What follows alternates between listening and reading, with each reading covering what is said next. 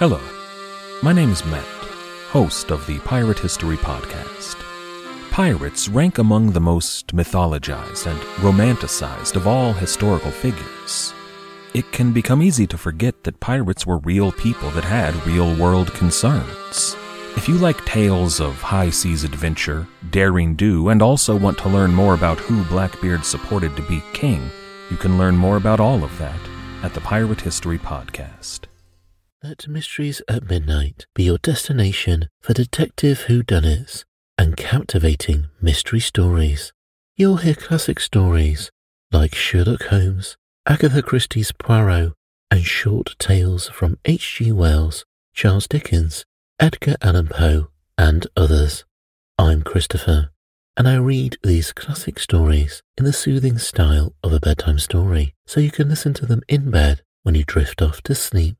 Search for Mysteries at Midnight on Apple Podcasts, Spotify, or your favorite podcast app, and follow and subscribe so you don't miss out on new episodes.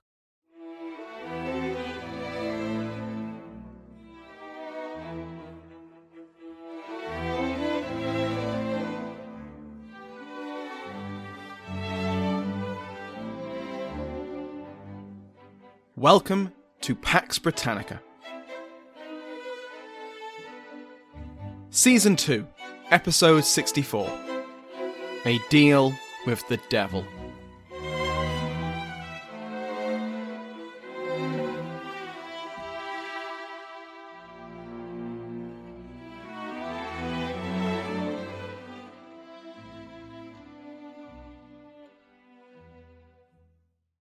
Welcome back to Pax Britannica. I'm your host, Samuel Hume.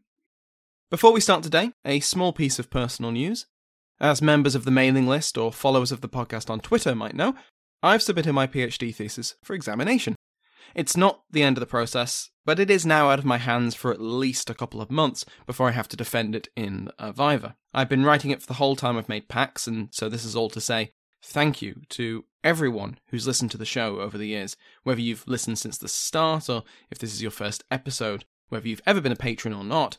This podcast has helped keep me sane and motivated, not to mention keeping the lights on and tea bags in the kitchen. It might have taken less time to write the thing if I wasn't also making this podcast, but I wouldn't make that trade. Anyway, today we return to Scotland, which has sat out of the narrative for a few episodes now, ever since the Covenanters sold Charles I back to his rebellious English subjects. Scotland had withdrawn its army back across the border and had watched the struggle at Westminster with wary eyes. The Scottish Covenanters had backed Parliament in the Civil War in order to secure Scotland's Kirk, its Calvinist Presbyterian church, against the interference of their southern neighbour. But now, now it looked like they'd replaced one interfering government, that of Charles I, with another, one dominated by the independence of the new model army. Even if there was no government interference from the south, and what were the chances of that, the breakdown of religious order would mean spiritual contamination would surely spread across the border. When the Earl of Leven led his army back across the border in February 1647, the question on everyone's mind in Edinburgh was much the same as it was in London. What do we do with the army?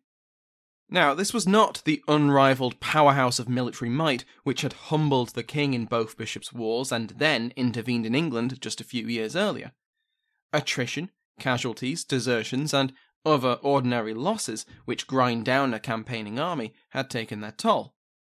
The year before, shortly before Charles had arrived on Leven's doorstep, the muster of the Army of the Covenant showed a force of just over 4,000 cavalry and only 2,800 infantry.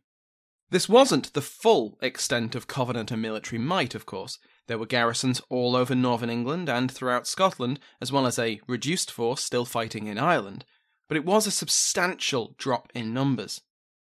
Worse, from a strategic perspective, the army of the Covenant was no longer facing the ragtag militias of an England which hadn't seen full scale warfare in generations.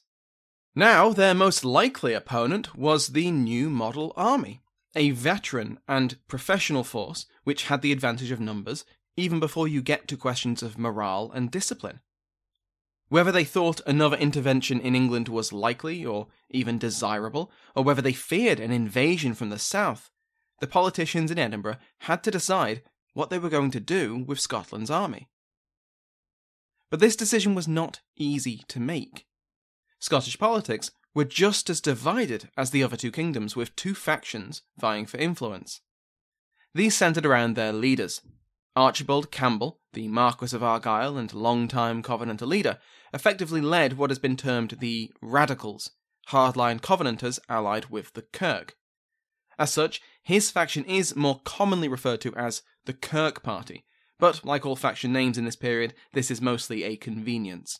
These hardline Kirk ministers, and the politicians who supported them, had demanded that Charles swear to the Covenant first before they accept any deal with him and they had stuck to this red line in the months after they sold him back to the English, and it would dominate their thinking going forward.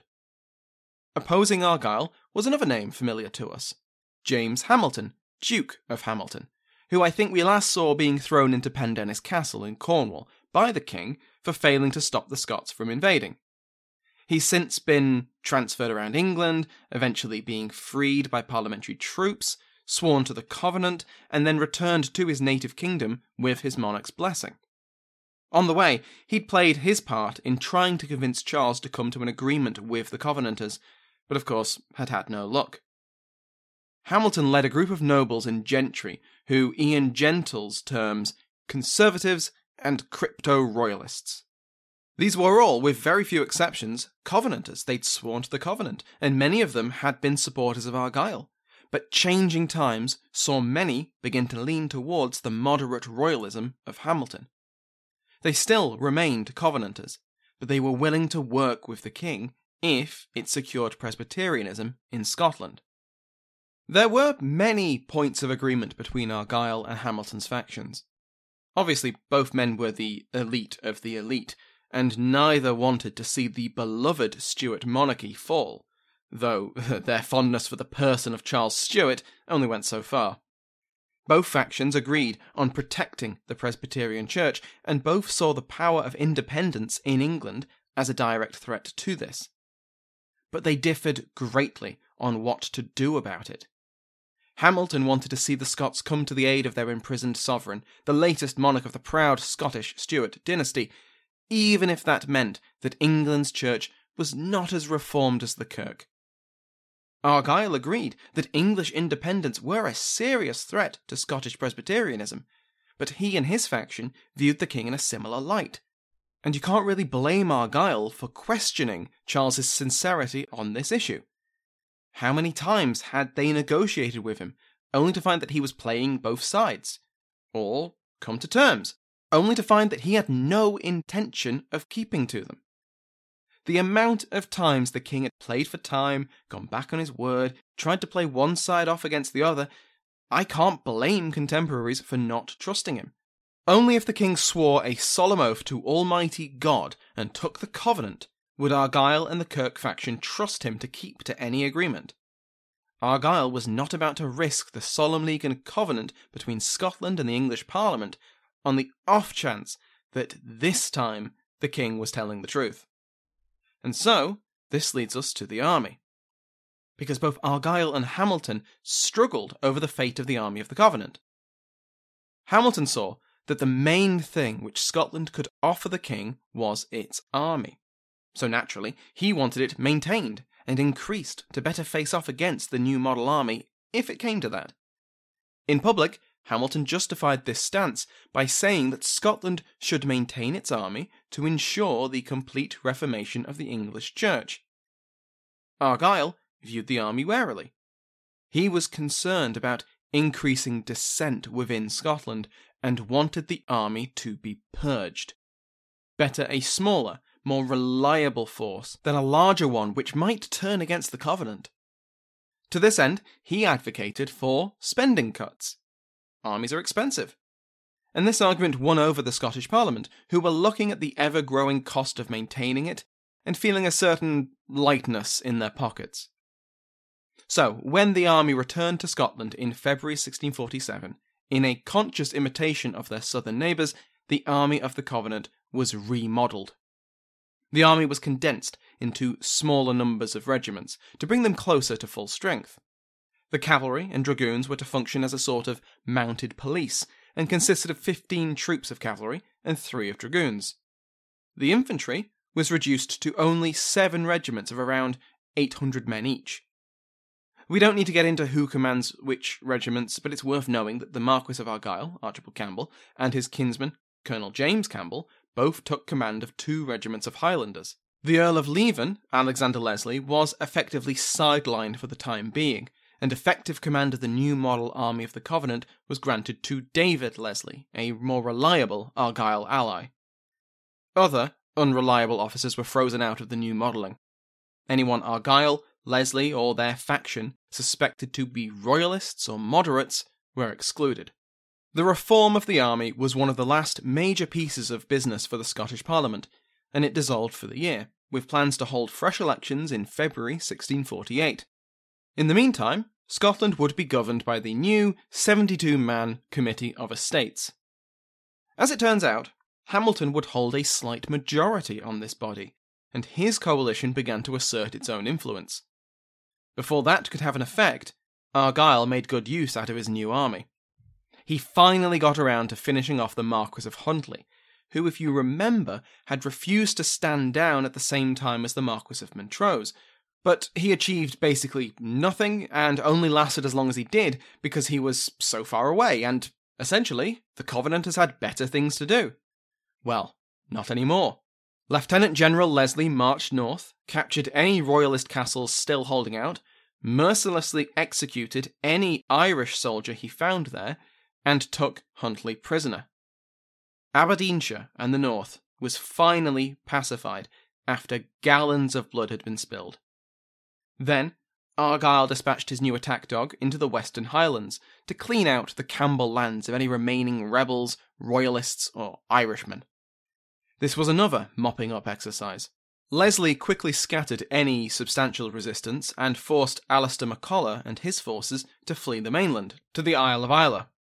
Anyone left behind faced the Covenanter wrath. Around 300 men were massacred after surrendering Dunaverty Castle, after Leslie gave his men free rein.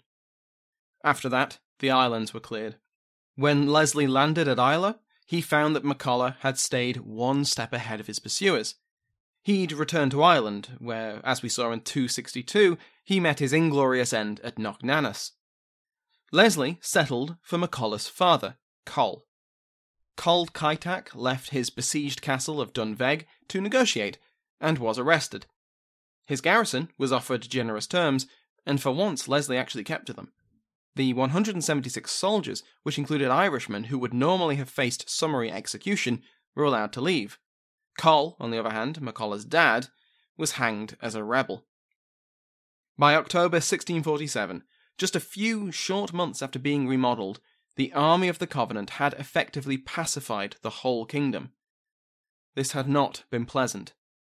On top of the violence I've briefly covered, there were countless smaller acts of bloodshed against soldiers and civilians.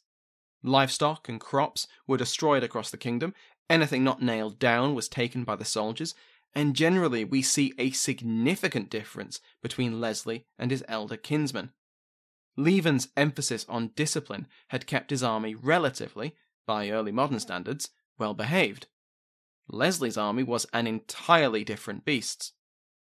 It has to be said that Leslie was playing the hand he'd been dealt. His army was mostly conscripted and morale was non existent. They were constantly underpaid or unpaid, and often borderline mutinous.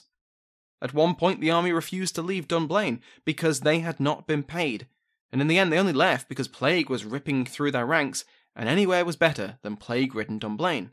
But Leslie's style of leadership didn't prioritize good behavior. Steve Murdoch and Alexia Grosjean note that Leslie's quote, less rigorous grip on discipline and his army's quote, vindictive killing was anathema to Leven.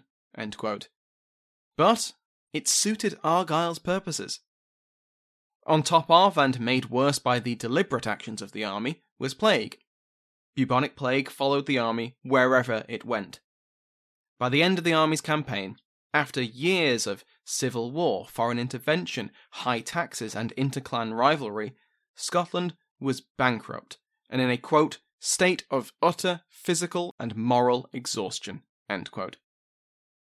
While Leslie marched around putting down sedition, Argyll and Hamilton wrestled for control. Not literally, Scottish politics hadn't got that bad, but in the less entertaining contest over influence. Like I mentioned, Hamilton was increasingly influential over the Committee of Estates. Argyll's counter to the Hamilton leaning estates was the Church. Through the General Assembly of the Kirk, and when that wasn't in session, the spiritual counterpart to the Committee of Estates, the Commission of the Kirk. The Kirk firmly backed Argyll, and through their place in society, they were a powerful ally indeed. The Scots, in what is almost a national tradition, then and now, watched the political events south of the border with alarm. The ascendancy of the political Presbyterian faction in Westminster quickly crumbled, and the army and its religious and political radicals began to assert itself. As we saw, political Presbyterians attempted to sway their Scottish allies to be a counterweight to the new model army, but the Covenanters were sceptical. They'd been brushed off by the English Presbyterians when their fortunes were high, and the reforms of the Assembly of Divines were far from satisfactory as far as the Scots were concerned. What would another intervention in England actually achieve? As events developed, debate raged on. With their king in figurative chains, their prince in exile, and England seemingly falling into anarchy, the interventionist position of Hamilton looked more and more worthwhile. A Scottish noble, the Earl of Dunfermline, was sent to meet the Queen in Paris, and he returned with a bold proposal. The Prince of Wales, the future Charles II, would come to Scotland to lead their army south and restore his father. Well, this didn't really appeal to anyone. Argyll, as we've said, had no interest in springing the king without his commitment to the true religion. And you might think that Hamilton would have thrown his full weight behind the idea, but he didn't, because the army that would march south to restore the king was under Argyll's control. His man, Leslie, commanded it, and if they succeeded in defeating the New Model army and took possession of the king, they'd try and enforce their vision of a Presbyterian union. Hamilton didn't agree with that vision, and neither did the king. Hamilton and Argyll now reversed positions on the army. Now it was Argyll insisting that the army had to remain mustered while events in England were so uncertain, which wasn't wrong, per se, but it was also because the army was now politically reliable for the Kirk faction. Hamilton now argued for the disbanding of the army for reasons of cost, but in actuality, for the exact reasons Argyll wanted to keep it political reliability. If the army of Leslie was dissolved, a new one would have to be recruited for an intervention in England, and Hamilton was now better positioned to influence the selection of its officers. The proposal went nowhere. At this point, the king was far more interested in what the new model army could do for him anyway. This is before he rejected the heads of proposals. When he did reject them, as we saw in episode 261, who was by the king's side but the Earl of Lauderdale? Lauderdale had been the one who had sent Dunfermline to negotiate with the Queen in Paris, and he urged his king not to give in to the new model army. He had loyal subjects in Scotland who would fight to see him restored to the throne. All he had to do was compromise on religion. This combined with his hopes for an Irish intervention and his belief that the New Model Army's position was crumbling after the riots in London, meant that the king turned down the heads proposals, the last realistic chance for an agreement he could live with. And then, as we saw in that same episode, the army marched on London and purged its Presbyterian enemies from Parliament without a fight. The army's position had never been stronger, and Charles had just spat in its face. Worse, the army was beginning to talk about very radical and dangerous ideas, and the king was chief among their complaints. But the silver lining for the king is that as his position in England got worse, sympathy for him grew in Scotland. Against the prospect of the complete domination of England by a powerful army led by independent schismatics, the Covenanters decided to make a deal with the devil.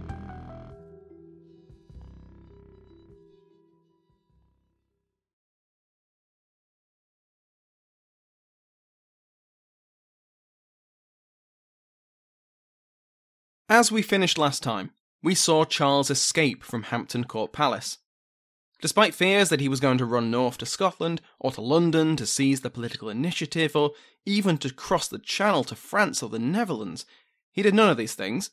Instead, as we saw, he ended up in the Isle of Wight, in the custody of the parliamentarian governor, Colonel Robert Hammond. It is a bit of an odd decision. Ian Gentles bases this decision on the incompetence of his advisers, but whatever his reasons, Charles fled mainland Britain just as Fairfax and Cromwell restored order over the army. The king's escape was an ominous headache for the grandees, but it came with a silver lining. Suspicions over his intentions created, or perhaps revived, a common enemy for the army to close ranks against. The king was at it again. Charles had not been idle during his imprisonment, and we see him start to rebuild the Royalist coalition even while under army guard. Besides the Scottish commissioners, who we'll speak about shortly, we need to welcome back the Marquis of Ormond. After surrendering Dublin to Parliament instead of the Irish Confederates, he sailed to England, which he reached in July 1647. He split his and his family's time between London, where they enjoyed the city and even had portraits painted, and their estate in Gloucestershire, with regular visits to the king at Hampton Court Palace. It's these visits which interest us, because at these meetings, Charles and Ormond discussed the future. Ormond convinced the king that he could mount a royalist campaign in Ireland by leading a combined force of dissenting parliamentarians, Lord Inchiquin chiefly among them, and the peace faction within the Confederacy, also known as the Ormondists. However, this could only work alongside a Scottish intervention backed by English uprisings. Now, if that sounds like a lot of moving parts which have to not only agree to work together, but also coordinate their actions over a wide distance, well, you get a gold star. But Charles had long believed in his Celtic miracle, and it did seem like the pieces were finally falling into place. With Ormond briefed on what his king expected of him, Charles met with the Scottish commissioners and urged them to meet with Ormond themselves, which they did in a secret meeting outside London. By this point, the army grandees and Parliament had become suspicious about the purpose behind Ormond's meetings with the king, and by the end of 1647, the Marquis had been banned from Charles's presence. But Ormond was soon on the move to France, where he worked with other exiled royalists and wrote to potential allies in the three kingdoms. On to those Scottish commissioners who the king was speaking with. These were the Lords Lanark, brother to Hamilton, Lauderdale, and Loudon. The three L's were the most sympathetic to the king's position, and in their secret talks they had offered many compromises to the king, just to try and get him to agree to a deal. But the one thing they just could not sacrifice was, unfortunately, the same as the king religion. If Charles was able to accept Presbyterianism and the Covenant, he would have Scotland behind him. Everything else was secondary. Securing the Kirk was the only reason the Scots had even got involved in the English Civil War. It's the only reason the Bishops' Wars had even kicked off. Everyone they dealt with in London, from the King to Parliament to the new model army, even to their supposed co religionists in the political Presbyterians, had either rejected the Scottish religious settlement outright or watered it down like a dram with too much ice. If they could secure the future of the Kirk from interference from the king and contamination from his English subjects, everything else could be agreed. For Charles, religion was no less sincere a commitment. The commissioners were demanding that he give up what he saw as his responsibility to God. He continually refused the office of the Scots, even when a compromise on religion was his best and most immediate chance to restore himself in England. And in this defense of his genuine and sincerely held beliefs, Charles would not buckle. The negotiations carried on, with the Scots offering more and more concessions on religion, until a draft of an agreement had been set down on the 15th of December. There was still unease among the commissioners, especially Loudon, worried that the compromises they had made would not be accepted back home, especially by the Kirk. But then, the English Parliament intervened by passing the four bills. Frustrated by the king's continuing bad faith dealing and his clear conspiring with foreign enemies, the Scots and the Irish, the four bills were an exercise in brinkmanship. The first gave Parliament permanent control over the military. For 20 years, Parliament would have complete control over the armed forces of the kingdom, and after that, the monarch would need the consent of both houses to use them. The king would get his armies back if and when Parliament decided he or his heirs deserved them. The second revoked all Charles's declarations against Parliament. The third cancelled all the honours he had made in recent years. And the fourth was to secure Parliament's safety by giving it the right to convene wherever it so desired. If London was not safe for it to meet, then it could meet anywhere else on its own authority. These were passed by Parliament and delivered to the King at Carisbrooke Castle. If he agreed to these, Charles would be invited back to London to settle any remaining points, and peace would finally be secured. If he didn't, well, then Parliament and the army would know that he had something else in mind. Charles received the four bills on Christmas Eve and saw in them an opportunity. With the draft engagement ready, he needed to push the commissioners over the edge and force them to commit to him. When the king next met with the commissioners, he suggested that, hmm, these four bills don't seem that bad. Maybe I'll accept them. Maybe I don't need the Scottish army after all. Well, this would not do. For the Scots, the four bills were completely unacceptable. They made no mention of closer ties between England and Scotland. They answered none of the existential worries that a powerful England would enforce its will on Scotland, and it said nothing about religion. Whether they were convinced by Charles's suggestion that he might actually accept these severe terms or not, the chance, even the slim one, that Charles would accept the four bills and, at a stroke of a pen, destroy any leverage the Scots held, could not be allowed. The engagement was signed. So, what were the terms of this engagement? Well, firstly, the continuation of the Presbyterian system, which had already been implemented by the Westminster Assembly of Divines and by Act of Parliament. For at least three more years, the king was not to meddle with the church, and then a permanent settlement would be agreed by the assembly. Under the terms of the engagement, independency and sectarians would be suppressed by the state. The Solemn League and Covenant would be confirmed by the English Parliament, but neither Charles nor any of his subjects would be forced to swear to it. Further, all Acts of Parliament of Scotland since 1644 would be ratified, and Scots would have a much greater say in the government of England. In the negotiations for any foreign treaties, an equal number of Scots would be included as there were English negotiators, and a quote, considerable and competent number of Scotsmen quote, would sit on his English Privy Council, with the same concession for English on the Scottish Privy Council with the eventual goal being a closer union between the crowns. This was, like previous Covenanter deals with the king, effectively defensive in nature. Imposing Presbyterianism temporarily, though clearly expected to be made permanent, and stamping out independent sects in England would secure the Scottish Kirk against any future English contamination, official or otherwise. And securing a voice in English affairs not to mention any eventual union, would hopefully keep Scotland's much larger, more populated, and wealthier neighbour from acting against Scotland's interests in more worldly affairs.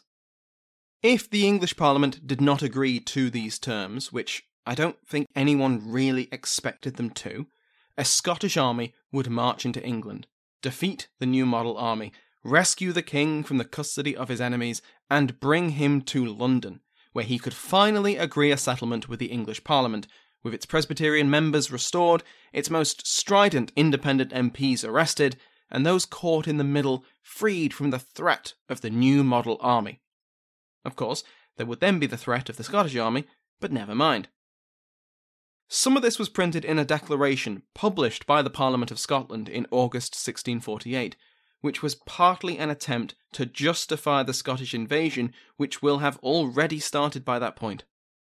Independents were condemned for, quote, they drive on for a toleration of all sorts of heresies and heretical opinions, which they term liberty of conscience, The declaration, quote, humbly petitioned the English Parliament to concede on these points, as well as disbanding the New Model Army after paying them, restoring the 11 members who had been impeached by the army, or at least replacing them with legally elected stand ins while the charges were investigated, and only allowing those who had sworn to the Solemn League and Covenant to sit in Parliament.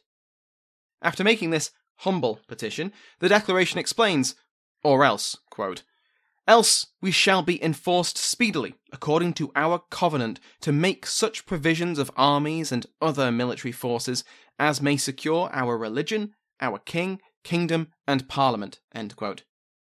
This was all, of course, justified as rescuing and vindicating our wronged brethren, delivering them out of the jaws of destruction, and the establishing of truth and peace in these three kingdoms.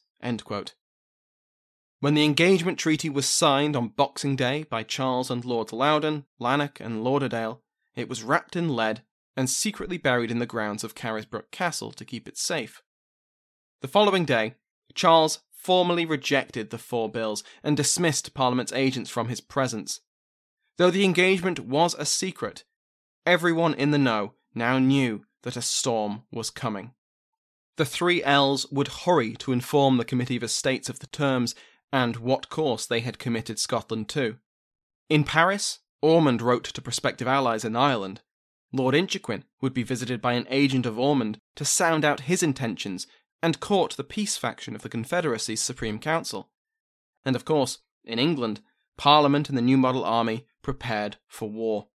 A vote of no addresses, forbidding unauthorised negotiations with the King on pain of death, was quickly voted through the House of Commons.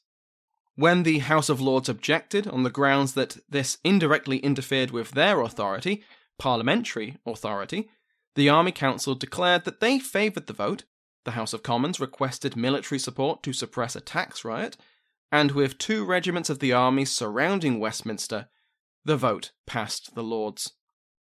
When the Scottish members of the Committee for Both Kingdoms objected to the vote of no addresses, and with suspicions rife that something had been agreed between the king and the Scots, Parliament dissolved the Committee for Both Kingdoms and effectively terminated the alliance between the two parliaments, setting the stage for another war. But though the Scots would prepare an invasion, the Second English Civil War would not start on Hamilton's schedule.